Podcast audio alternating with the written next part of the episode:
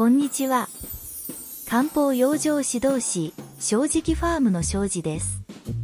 今日は、頭痛、肩こりの症状についてお話ししていきたいと思います。どうぞよろしくお願いいたします。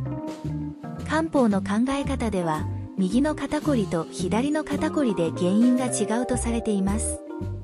原因を突き止めて適切な対処をしていきましょう。症状右の肩や頭が痛む人は水の巡りが悪い人です。衰退体質。左の肩や頭が痛む人は血の巡りが悪い人です。おけつ体質。両肩が凝る人は血と水どちらも滞っている人です。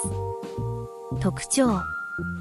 そもそも肩こりはストレスや疲労が溜まったり同じ姿勢を続けていると筋肉の緊張状態が続くことで血管が収縮して血行が悪くなります。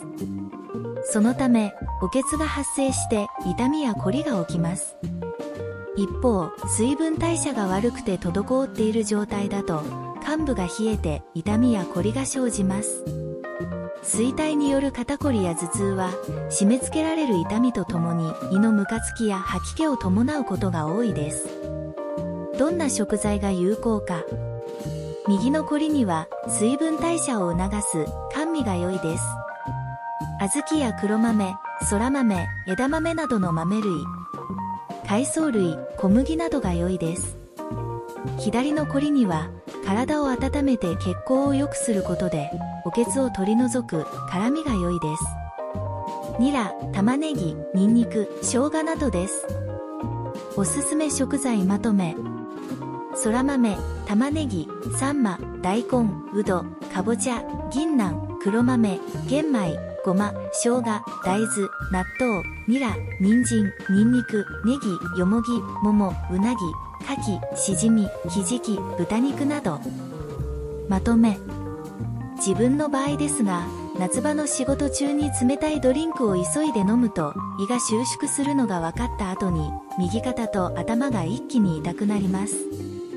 これは急に冷えることで体の水の巡りが悪くなって右側に症状が出ている状態です。